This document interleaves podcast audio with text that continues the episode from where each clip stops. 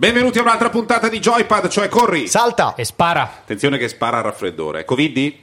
Eh, no, no, no, no, no, ne abbiamo una ragionevole certezza avendo tamponato uno dei due figli ed essendo esso negativo. Noi siamo Matteo Bordone Francesco Fossetti. E Alessandro Zampini. e cominciamo subito col primo argomento. Qualcuno ha provato con mano Xbox Series X. Fermi, tenete basse le aspetta. aspettative, per ma, favore. Ma soprattutto non avevamo deciso che era Serie X. Sì, era per fare Tu un po' lo la- avevi deciso. Era per fare un po' la gag su quell'azienda di ingegneri che dà dei nomi di merda alla roba. Serie X, com'è? Sì, Cos'è? dice- Racconta. Sto dicendo, tenete basse le aspettative perché è no, vero. no, Ade, ti, ti devo fermare. Non possiamo tenere basse le aspettative Eh, vabbè. perché in ogni singola puntata di Riffo di Raffa, due sganassoni a Microsoft li tiriamo sempre. Una volta che abbiamo la console, grazie a Francesco che con Every Eye l'ha ricevuta e l'ha potuta provare, Eh, non è che possiamo per una volta contenerci. Sbrodolati. Ma no, perché ancora l'ho provata soltanto con i giochi di questa generazione Mm. che girano sull'hardware di nuova generazione. Sì. Quindi ancora l'effetto meraviglia della next gen non c'è. Arriverà nelle prossime settimane quando mi manderanno i titoli che avranno gli upgrade grafici per la next gen. Ah, vuoi dirmi che non li compri? Cioè, fai parte della casta? Te li mandano? È vero quello che si dice che in ragione della, della maggiore incredibile potenza di calcolo, se uno gioca a Forza Motorsport su Serie X, anche la ritmo va a 380-400 all'ora. È vera questa voce? Attualmente Forza Motorsport non è compatibile con Serie X, devono sbloccarla nei prossimi Ma- giorni. Bene. Questo mi sembra eh, dello stesso livello di Google che lancia un nuovo Chromecast e non rende Stadia compatibile. No, ma sarà compatibile tutta la libreria di titoli attualmente disponibili entro il lancio. Vabbè, è, Però, una- insomma, è un'anteprima quella che hai è visto tu. un'anteprima. Come È si presenta un'anteprima- l'oggetto? Ecco, però mi ha permesso appunto di, di avere questo monolite enorme in casa. Secondo me si presenta insospettabilmente meglio del previsto, nel senso che è bello massiccio. Com'è bellissima, è proprio Ma l'unica esatto. cosa indiscutibile di quella console che è bellissima. Esatto, sta proprio bene eh, posizionata in, in verticale, perché in orizzontale invece si inchiattisce subito. Ah, diventa subito un ba- una bara. Sì, sì, esatto. Invece C'è in allarme verticale... body shaming qua, comunque, io ve lo voglio dire, attenzione. Il body shaming degli oggetti. Scusa un attimo, eh, ma io l'ho chiamata chiatta, ho d- definito un oggetto citando un altro oggetto, Certo. perché sei tu che lo riporti. Tu dici chiatta aggettivo per Eh. le donne, è tuo il body shaming. È tuo, è tuo. Lui dice chiatta, quella che va sulla na- sul mare. Mamma Eh, mia, sembra di essere a Polygon qua, però. eh, Eh. eh sì, eh sì. Allora, quindi, Quindi- appena lo, lo corichi diventa uno scatolo Sì. un po' inutile. Invece in verticale sta molto bene, mh, ha una bella presenza ma non troppo aggressiva e ha alcuni dettagli secondo me veramente ben realizzati, quindi la superficie superiore che mh, ha un, eh, un tocco di verde che si intravede a seconda dell'angolazione è assolutamente un- quel, quel dettaglio che gli dà un po' di eleganza in più. Inoltre la console per il momento vabbè, non, è, non è messa sotto stress dal software next gen, però è silenziosissima, un buon sistema di dissipazione del calore, quindi insomma abbiamo superato anche quella... Ah. Esatto. Beh, ma- La- l'acqua alta a Venezia. e, mm, e poi è velocissima.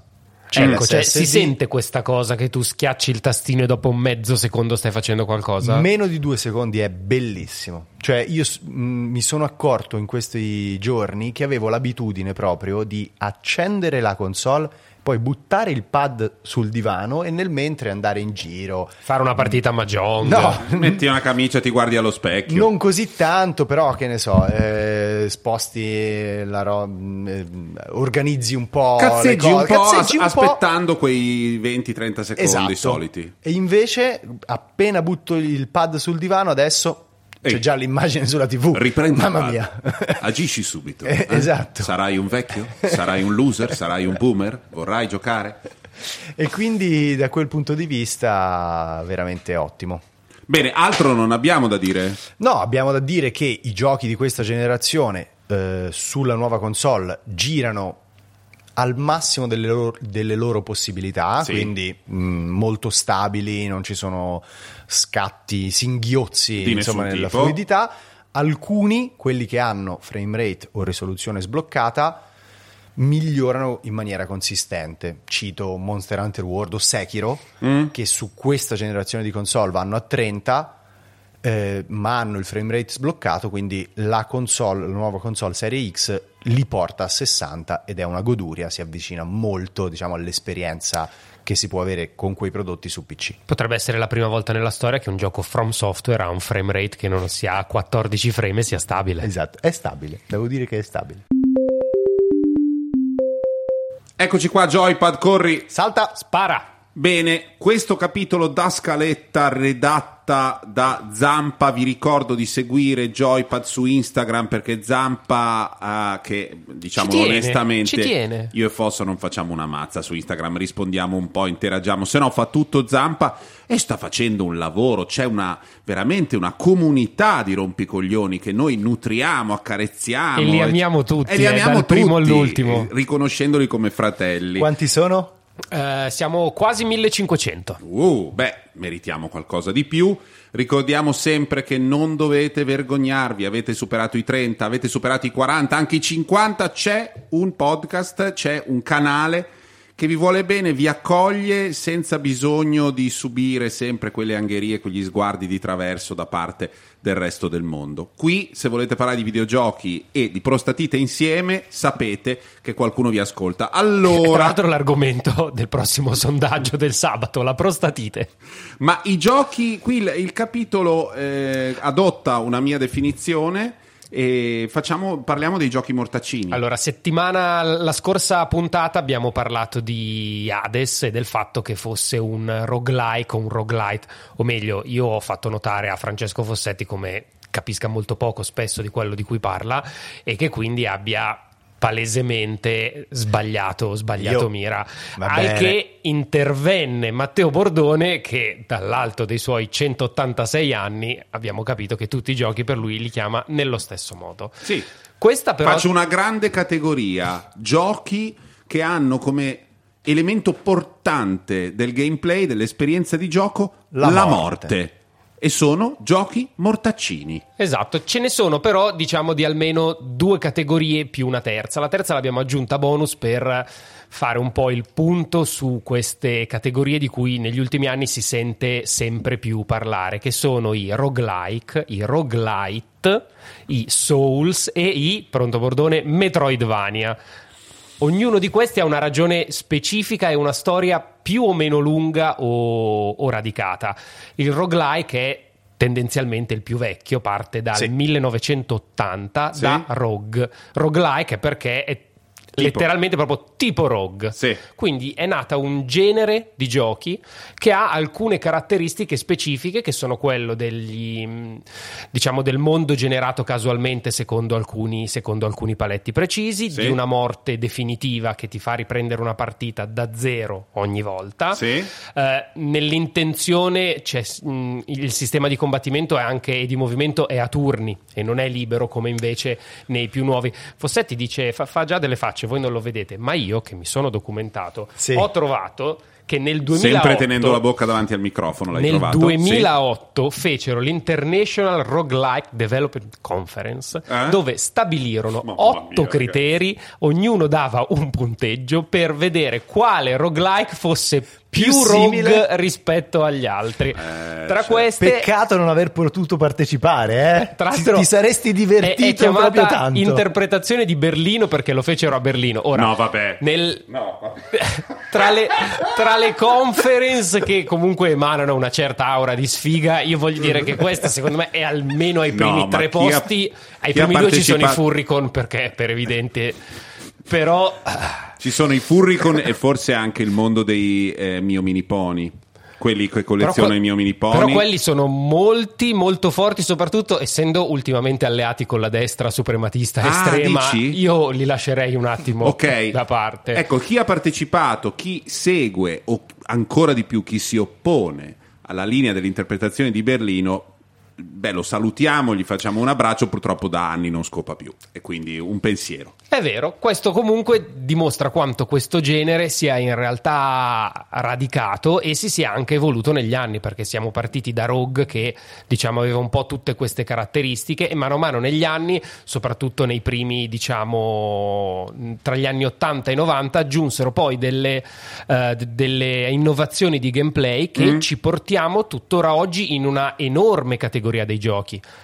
Però perdonami, questa cosa dei turni io mm, No, non la posso no, non Infatti- è non la posso questa iperortodossia. Io ve, ve lo dico, è tendenzialmente quello che ha fatto nascere il genere roguelite, fortunatamente, che è molto più, eh, diciamo, moderno, contaminato e semplice da utilizzare anche. Ok, quindi il, il light diciamo che non viene indicato solo perché c'è un elemento di persistenza al passaggio da una partita all'altra. No, Diciamolo più facile. devia rispetto a quegli otto paletti che i matti a Berlino si sono messi Ok. in testa. Cioè, Va Questa quando cosa della- di Berlino mi piace da matti. Cioè, light non è mh, legato alla facilità del gioco, è semplicemente legato a quanto sia effettivamente più simile al rogue originario. Quindi anche The Binding of Isaac che mm, ah, mm, propone una morte definitiva, quindi ogni partita, ogni morte proprio, cioè non, non conservi niente nella partita successiva, però non è a turni, si definisce un roguelite. No, non Eh, esageriamo con l'ortodossia, eh.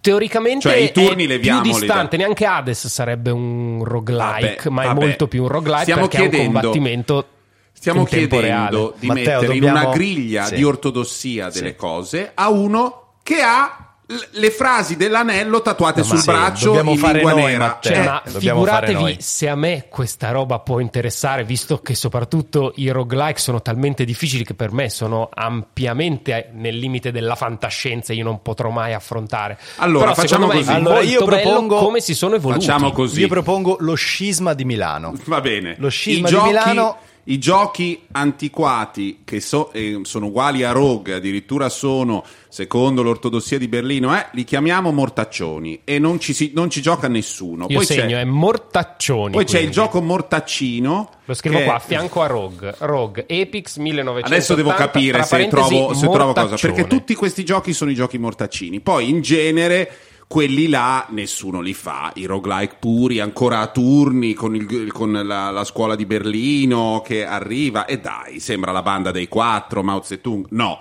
Eh, roguelike light sono quelli che si rifanno a quel mondo. Tu ogni volta muori e riparti da capo. Ma c'è un minimo di libertà rispetto alla vecchia ortodossia. O ti porti dietro qualcosinina, oppure non sei a turni. È un gioco continuo. Cambia anche per dire Dead Cell può essere un gioco che rientra in quasi tutte le categorie precedenti che nominavamo, cioè sia roguelite che Metroidvania, che volendo anche un Souls esattamente come Hollow Knight.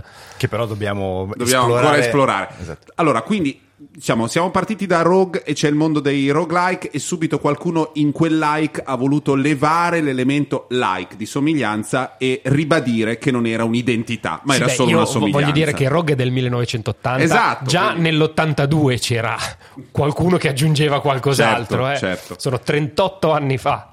Eh, dopodiché abbiamo Roguelite, che è in realtà ciò che somiglia a Rogue, ma con un pochino di, di leggerezza, e poi c'è l'enorme categoria, per successo direi, anche se c'è più tradizione, negli ultimi anni il gioco mortaccino è interpretato da From Software più, più che da chiunque altro, cioè ci sono tanti giochi piccoli indipendenti che sono mortaccini, ma i Souls-like...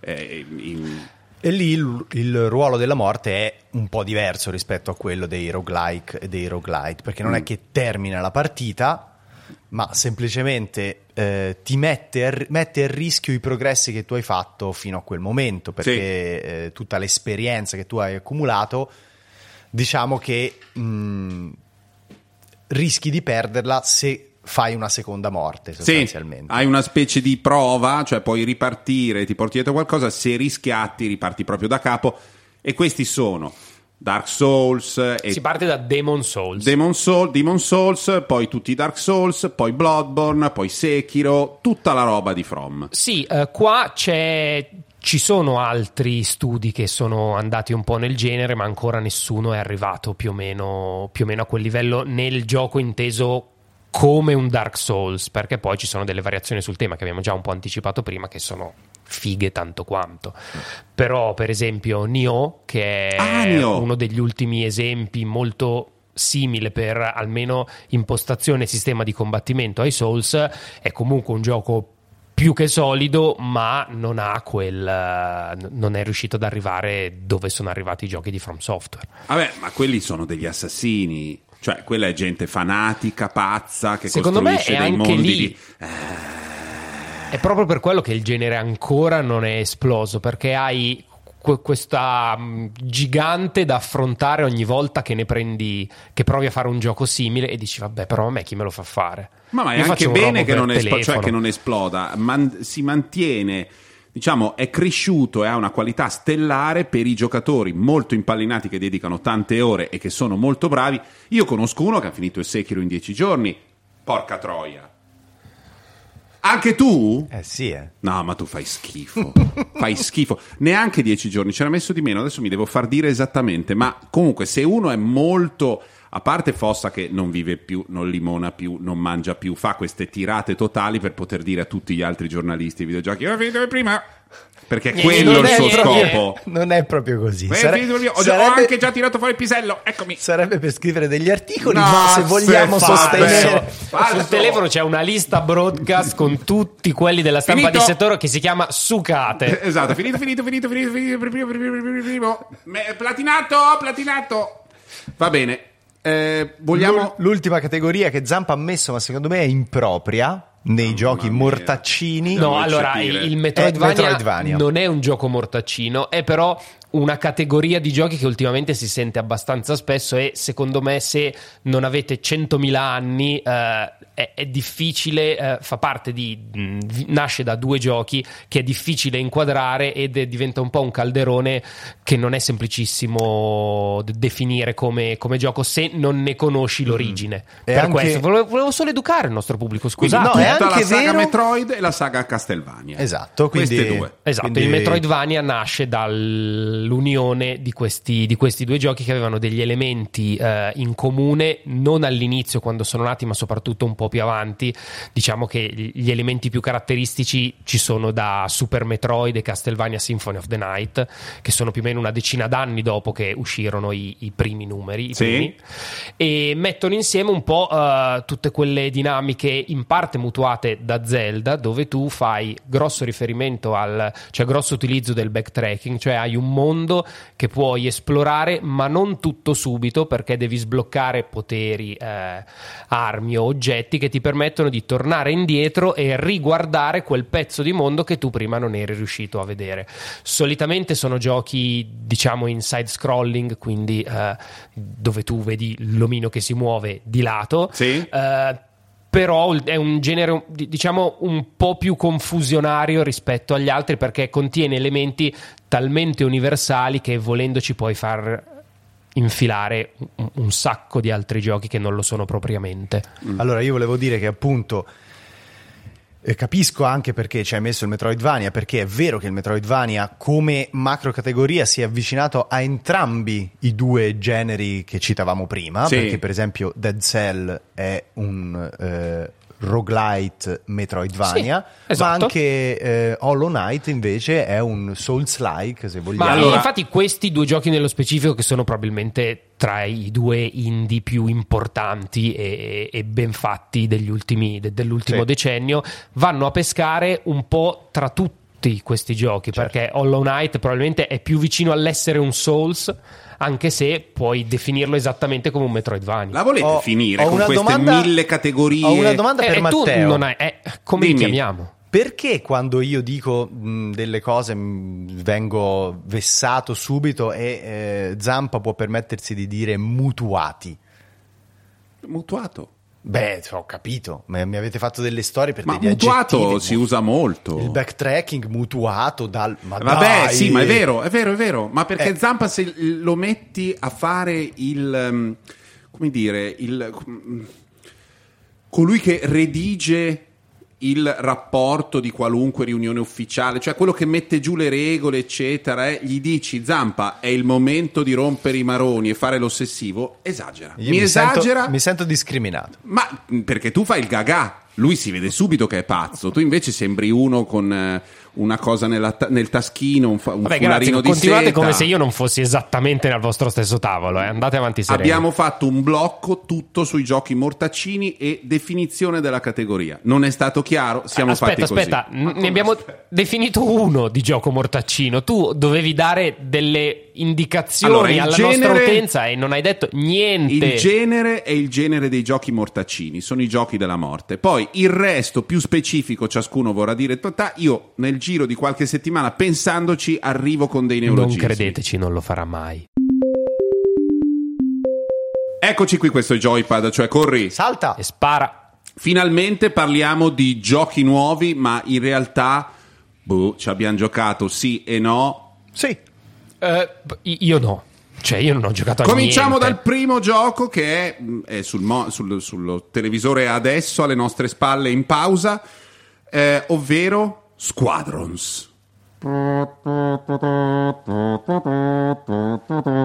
Che cos'è Squadrons? È il ehm, capitolo, diciamo, è il gioco, eh, l'emanazione, ennesima emanazione del mondo di Star Wars dentro al linguaggio videoludico, ma è soprattutto la realizzazione neanche di un sogno, di un porca puttana che va avanti da, ven- da almeno vent'anni. Perché sono almeno vent'anni che gli appassionati di videogiochi dicono: Vabbè, la tecnologia c'è, ma porca puttana! Ma non vogliamo fare un gioco in cui si spara con i TIE Fighter e con gli X-Wing. Con gli X-Wing. E per anni Lucas, Disney, e- e- eccetera, chi se ne è occupato, hanno risposto suca. E hanno È vero. Altri giochi in cui si combatteva non in quel modo lì. Per quanto nella saga, sia nella saga originale, in particolare nella saga originale, ma in assoluto in Star Wars, si è sempre sparato Sì, moltissimo. le con- battaglie spaziali sono sempre Eh. state centrali un po', insomma. Sta- si chiama Star Wars. Eh, Esatto. si chiama la guerra delle Galaxias nei, pa- nei- nei paesi ispanofoni. Sì, vabbè, quelli chiamano il mouse raton, quindi non li userei come riferimento. E in ogni caso non l'avevano mai fatto. Eh, dopo tanti anni il gioco è arrivato, si può... Io non ho seguito le ultime- le- gli ultimi film, li vedo poi in ritardo così e mi fanno abbastanza schifo. Ma ho, l'im- ho la sensazione che ci sia stato tutto un filone di revisionismo per cui dai de tacco, dai de punta, una volta devi fare l'impero, una volta devi fare i ribelli. Eh, io sono convinto che sia sempre giusto fare i ribelli, che l'impero siano dei luridi bastardi, però nella storyline di questo Star Wars ti tocca, no? Sì, una sì. volta fai la Cirinna, una volta fai Gasparri. E cerchi di convincerti, e- e di, quando fai Gasparri, di essere altrettanto cattivo. Eh, Vabbè, stavi solo seguendo degli ordini d'altra parte. è bravo, bravo. Io ho iniziato a giocare, non ho iniziato, non ho ancora collegato il VR. Non ho ancora collegato Perché il si può fare tutto in realtà virtuale. Eh, quello è il vero sogno, cioè anche, anche qui, quando è uscito il VR, il primo pensiero di tutti quelli di una certa età, ma porca! Non lo fate che io giro la testa, ciu, ciu, ciu, ciu, e poi posso provare l'esperienza eccezionale di schiattare in mezzo alle fiamme in un TIE Fighter. Fatelo! L'hanno fatto. Il gioco però è arrivato poche ore prima che eh, ci mettessimo qui a registrare questa puntata, per cui io ho fatto un'oretta di gioco, devo dire che all'inizio beh, è molto arcadoso, è molto incasinato. Ricordiamo che Lucas nell'immaginare Star Wars, lo Star Wars originario, si rifece ai film della seconda guerra mondiale, solo della seconda guerra mondiale, e saltò completamente il mondo che cinematograficamente ancora non esisteva, ma che esisteva in quegli anni nella realtà degli elicotteri. Quindi si è nella paradossale situazione in cui nello spazio siderale si usano degli strumenti che sono fatti per andare forte e non per stare fermi, che è un'assurdità. Cioè è molto strano, visto che nell'atmosfera facciamo star ferma della roba, invece non ci sono. Ehm, I combattimenti sono soddisfacenti dal punto di vista del, del, ehm, video e dell'audio, nel senso che ci sono campionati, suoni originali, eccetera, ti urlano delle cose dentro alle cuffie e non capisci quello che stanno dicendo e tutto, ah sì, ah, lo sto perdendo, c'ho uno su- in coda, esplosioni e cose. Ho il sospetto che l'esperienza onla- di gioco online possa essere molto caotica, come al solito in questo tipo di giochi, e anche di più, perché ci sono... ehm, ecco, la gatta, lanciala pure. Ehm, Eh, che pesa 300 kg, eh beh, un po' culona, un po' culona. Ancora il body shaming di Zampa, prima con la console, adesso con la No, no, gatta. è- era Bene. proprio una roba Adesso scrivo a Vice. Tecnica per alzarla costa, cioè mi costa Ci fatica, vogliono- non ci riuscivo vogliono a degli farlo. A- ci vogliono degli ATP. È bellissima così, eh. Sì, sì, è bellissima così, è la, è la nostra Lizzo domestica. Ehm, il gioco, secondo me, devo ancora non esprimo un giudizio finale, però l'hanno fatto. L'hanno fatto, eh, non è spiacevole, anzi, Ma a me gli altri non è che fossero, no? I- c'è i- da, c'è da dire... FPS, di- i, i vari Battlefront. eh. No, no, esatto, e quelli erano eh, specificatamente dedicati al multiplayer Sì. online. Anche questo ha un focus che va in quella direzione, nel senso che la storia finisce presto, Sì. ha i suoi momenti anche molto belli, trascinanti, però poi È un po' più di un tutorial, non molto di più. Esatto. Mm. È pensato per giocare online, quindi insomma è bene premetterlo se qualcuno dei nostri ascoltatori invece vuole vivere un po' un'avventura interstellare.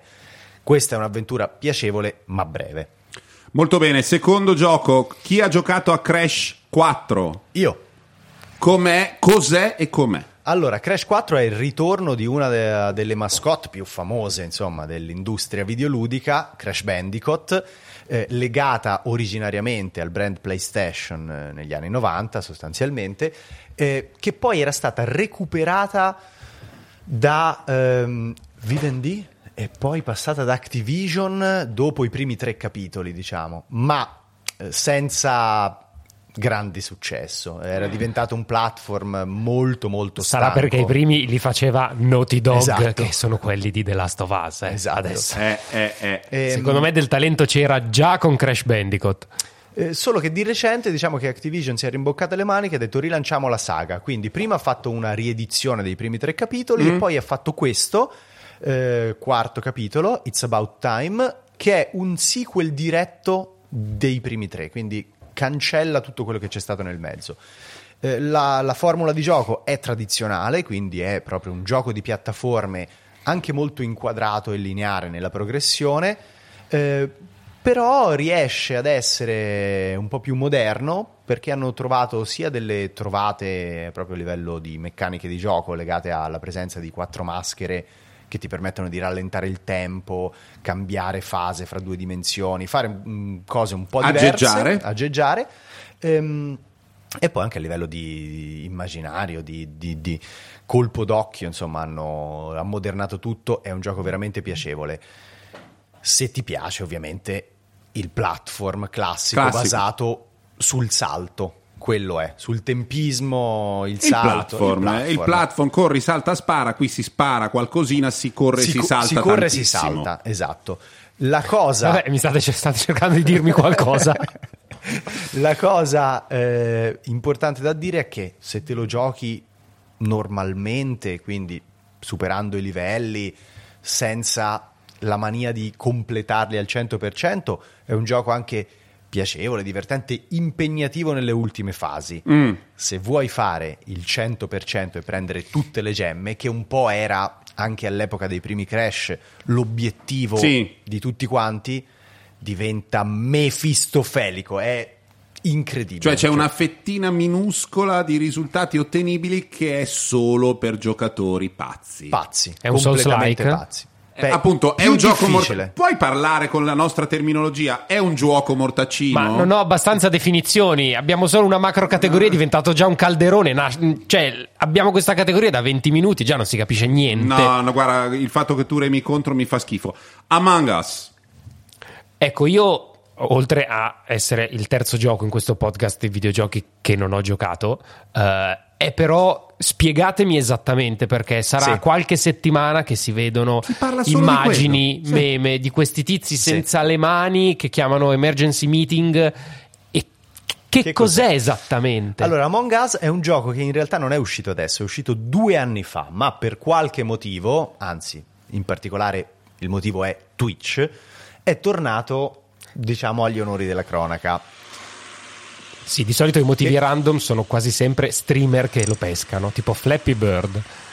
Io intanto vi faccio sentire l'audio di Among Us. Che cos'è Among Us? È mm, lupus in tabula? Sì, sì, Lupus Quello in si tavola. chiama così, dalle Sì. mie parti si chiama lupi e villici. Eh, Ma perché dalle tue parti è sempre un modo diverso per dire le stesse cose? È come ci sa il lavandino e diventa l'acquaio, lupi e villici, non contadini, villici. villici, perché è più Villici. bello. dai. Sempre, sempre. Meno male che non ce n'è uno di Torino qua. È una versione digitalizzata di ehm, Lupus in Tabula. Quindi sostanzialmente c'è un gruppo di giocatori Sì. All'interno del quale vengono eletti due impostori. Eh, in Among Us la mh, cornice è una cornice fantascientifica, quindi siamo su una nave spaziale e ci sono i giocatori sani che hanno degli obiettivi che devono completare nei turni di gioco per mantenere attive le, le strutture, il supporto vitale, l'ossigeno e via dicendo. E ci sono due impostori che invece devono ucciderli. Siamo su una nave spaziale e questi vogliono sabotare la nave e far morire tutti Esatto, i due. esatto. Tu devi, mentre fai, mh, ti occupi di alcune corvée che sono necessarie per far funzionare le cose, devi capire se di nascosto, mentre tu fai i cazzi tuoi, questi vanno nelle stanze, nel- nella sala motori a sabotare. Cioè, sono- oppure- Sono a i siloni uccidere- di Battlestar Galactica. Esatto, a uccidere eh, proprio gli, gli altri giocatori. Sì, Quindi, uccidono gli altri, rovinano, fanno, no? Se, se qualcuno li vede, Eh beh, alla fine di ogni turno c'è questo emergency meeting e quindi i giocatori che durante il turno non si parlano, fanno solo le loro azioni, vengono tutti messi in una stanza, si attiva diciamo il, ehm, la chat vocale e i giocatori possono parlarsi e magari uno dice no, io ho visto lui che ammazzava Ma magari eh, racconta palle perché anche lui palle. era un, ehm, Esatto, magari era un impostore e quindi alla fine di ogni turno c'è un emergency meeting e tutti votano per espellere quelli che credono essere gli impostori. Quando vieni espulso o viene espulso qualcuno, si vede la scena di 2001 di sé nello spazio, cioè si vede la- il- l'omino nello spazio siderale buttato via e il gioco ti dice sì, hai beccato l'impostore oppure no, hai cacciato via uno che impostore non era e si va avanti, ovviamente se vengono eliminati esattamente come eh, Lupus in Fabula, se vengono eliminati i cattivi gli altri hanno vinto, se viceversa i cattivi riescono a far morire gli altri hanno vinto loro. Il gioco per... eh, ehm, ma chi lo sa, per twitchità eh, adesso Sì, sì. sta vivendo una sua, così, una sua primavera. Eh, fra l'altro eh, il team di sviluppo aveva già annunciato un sequel, eh, cioè Among Us 2, Sì. che ovviamente in- dopo questo grande successo è stato cancellato eh, perché tutti gli sforzi produttivi adesso sono sul primo capitolo e sull'aggiornamento del primo capitolo, quindi magari eh, alcune delle idee che volevano mettere nel sequel adesso filtreranno in, in questo Among Us. Vedremo un po' come si evolverà e soprattutto se avrà vita lunga, perché potrebbe anche essere un fenomeno molto passeggero. Allora, ci si può giocare su PC, smartphone, ho visto. E basta. Basta? Sì. Vabbè, occhio a non farlo diventare troppo grosso finché c'è sull'Apple Store perché poi lo ritirano perché vogliono farci altri soldi e quindi non ci potete giocare più. Arriviamo al momento polemica in questa puntata di Joypad, cioè corri. Salta. E spara?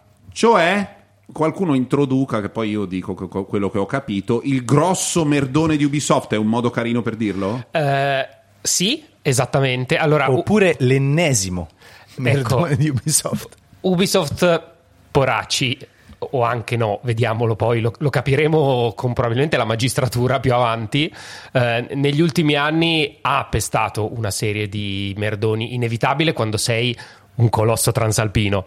Eh, però, insomma, diciamo che voci, inchieste, eh, anche cause su un trattamento non eh, umano, punitivo e un ambiente di lavoro tossico eh, negli ultimi anni si sono, si sono un po' moltiplicati. Siamo arrivati nelle ultime settimane all'apice probabilmente di questa di, di, questo fenomeno e di questo percorso che è stato uh, un, uh, un'inchiesta di Liberation su Michael Ansel che è Michel, il, Michel giusto, francese uh, il creatore di Beyond Good and Evil 2 sì. gioco a suo modo storico di cui Ubisoft annunciò un seguito ormai 10.000 anni fa no. senza mai averne mostrato quasi quasi nulla. È anche e... il creatore di Rayman, quindi insomma è un personaggio. Rayman, un gioco che, che trasuda bellezza da ogni poro, stupendi, diciamo classici della, della, della tradizione eh, dei videogiochi francesi. Eh, lui, bravissimo, figura di riferimento. C'è un problema. A quanto pare stronzo. È un matto non, probabilmente pure un matto. Perché sì, sì, sì, stronzo matto. Questa inchiesta parlava di un comportamento, oltre che personale, anche professionale al limite della sociopatia. Non con... sexual harassment, no, ma no, no. diciamo un ambiente di lavoro c- complesso, continui cambi di rotta, idee che aveva solo lui, parte dei progetti cambiati, dinamiche meccaniche totalmente rifatte da zero perché non era quello che si aspettava e magari non aveva mai detto che cosa si stesse aspettando.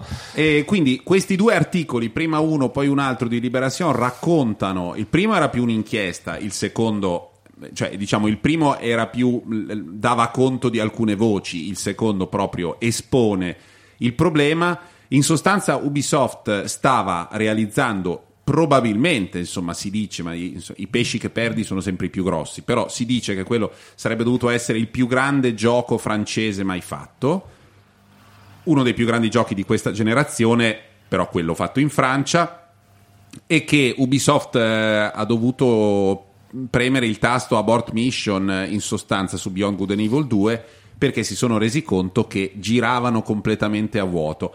Ora, ultimamente mh, sappiamo come, come, vanno le cose, partono sempre delle denunce sulla tossicità di ambienti di lavoro, di contesti, eccetera, e di solito dietro a questo aggettivo eh, si nascondono molestie sessuali. Qui molestie sessuali non ce ne sono. L'uomo in questione è un creativo probabilmente un po' matto, ma le cui qualità di creativo sono indubbie, perché in passato ha fatto cose meravigliose, però anche qui non bisogna fare troppo la politica degli autori, conta quello che si fa e tutti noi nella vita abbiamo momenti in cui siamo in forma e altri in cui siamo meno in forma. Dal resoconto di Liberation succede questo, il gruppo di lavoro si è avvitato.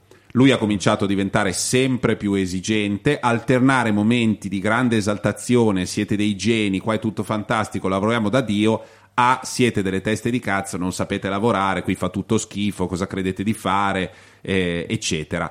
Tra le cose raccontate tutte da fonti anonime c'è che eh, in Beyond Good and Evil 2 in teoria ci, sarebbe dovuto, ci sarebbero dovuti essere molti pianeti su cui muoversi e gli sviluppatori hanno detto che, eh, come si chiama lui, Ansel, Ansel, no, Ansel. Ansel ehm, gli avrebbe chiesto di rifare diverse volte da capo un mercato di una città indiana, ma per mesi e anni di lavoro, quindi loro dicevano se dobbiamo fare molti pianeti con questo ritmo di lavoro e queste richieste ci vogliono 30 anni a fare tanti pianeti, se una sola, ehm, una solo, un solo luogo in un solo pianeta viene rifatto n volte.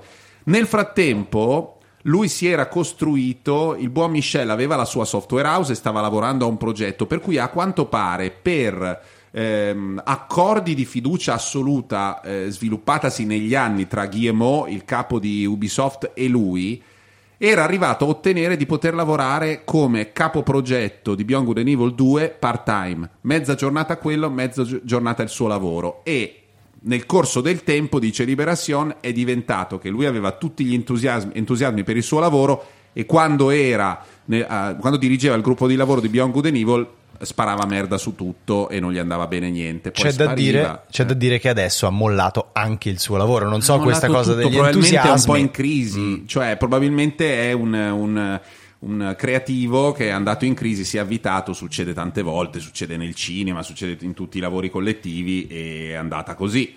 Fatto sta che noi sto gioco non lo vedremo. No, no, lui no, ha detto. Il gioco non è stato cancellato, è stato no, però... allontanato lui, ma Ubisoft diceva che già da diversi mesi, se non un anno, forse addirittura, Il lui suo apporto fosse quasi aveva minimale. esaurito quello che stava, Sì. che stava facendo. Credo che il gioco sia ancora confermato, semplicemente senza di lui alla e, guida. e anche l'altro, e anche l'altro che si chiama Wild Mm? e che era stato presentato ad una Gamescom eh, ormai quattro anni fa mi sembra ehm, dovrebbe essere in buona salute stando alle ultime parole da game designer di, di Michel Ancel. Ok, quindi diciamo momento di crisi umana e professionale per Michel Ancel che si leva di torno, forse tornerà, ma insomma abbiamo, abbiamo avuto... ehm, capita che ci siano autori, no? Abbiamo aspettato Duke Nukem Forever per quasi vent'anni, poi è venuto fuori quel bel prodottino. Possiamo fare la stessa cosa per Beyond Good and Evil 2. speriamo di no Sì, sì, può, Eh, può ecco, essere... Randy, se ci senti, per favore, stai lontano da questa cosa qua.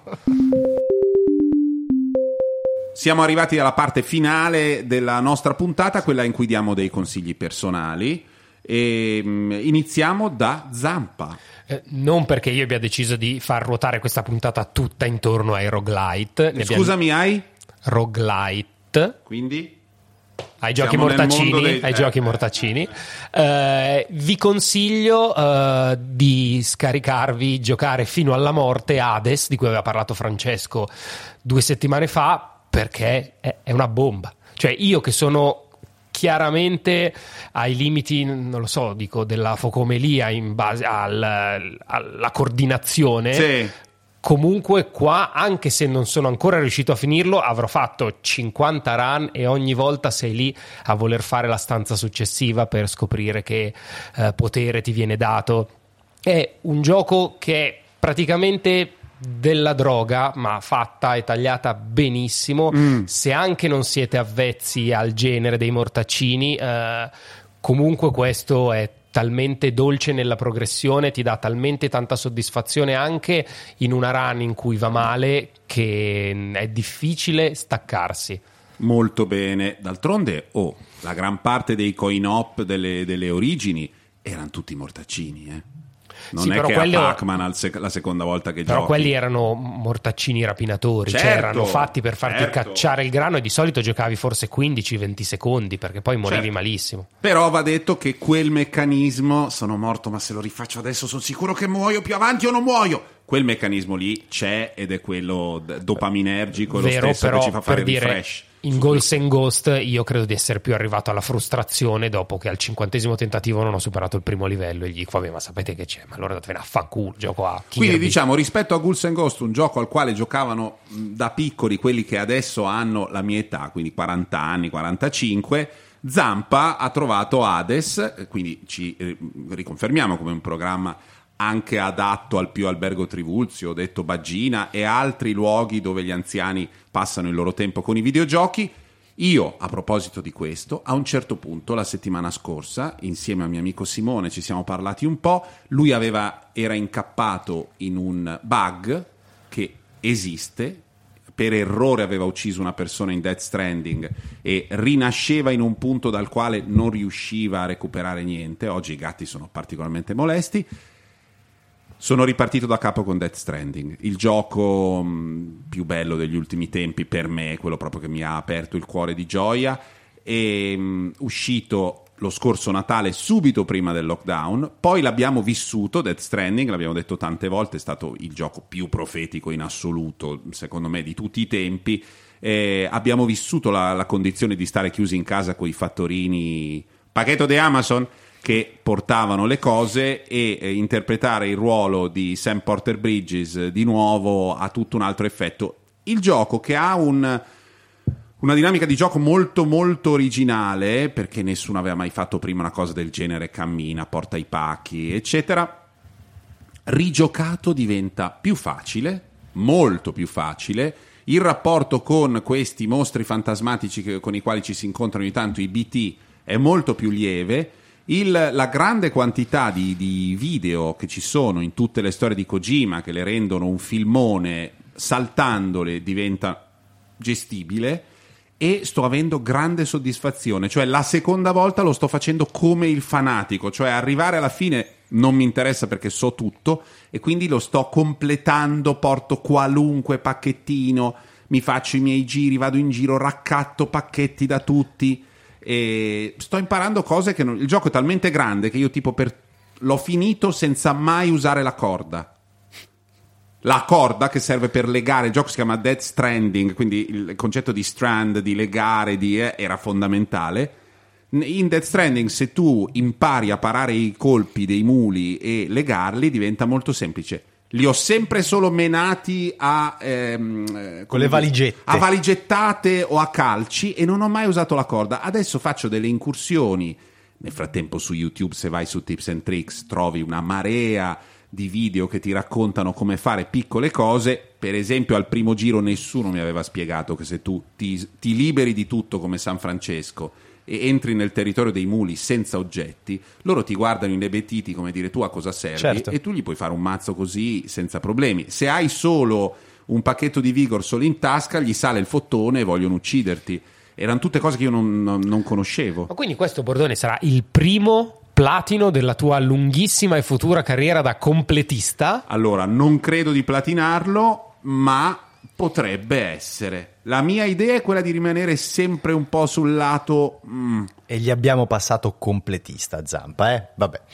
ma Eh, completista Sai si cosa? dice. Io non vengo Ma- dalla Toscana, già questo mi pone comunque Bravo. in una posizione Bravo. di grande vantaggio. Allora, io non ricordo una tradizione di comici che vengono da Corbetta in Lombardia occidentale a ammorbarci la vita. E invece la Toscana li ha prodotti. Quindi. Quindi Boom. le colpe dei padri, diciamo. sì, Va bene. eh, fratelli, cugini, insomma, è gente viva eh, che ancora fa e, e fa danni.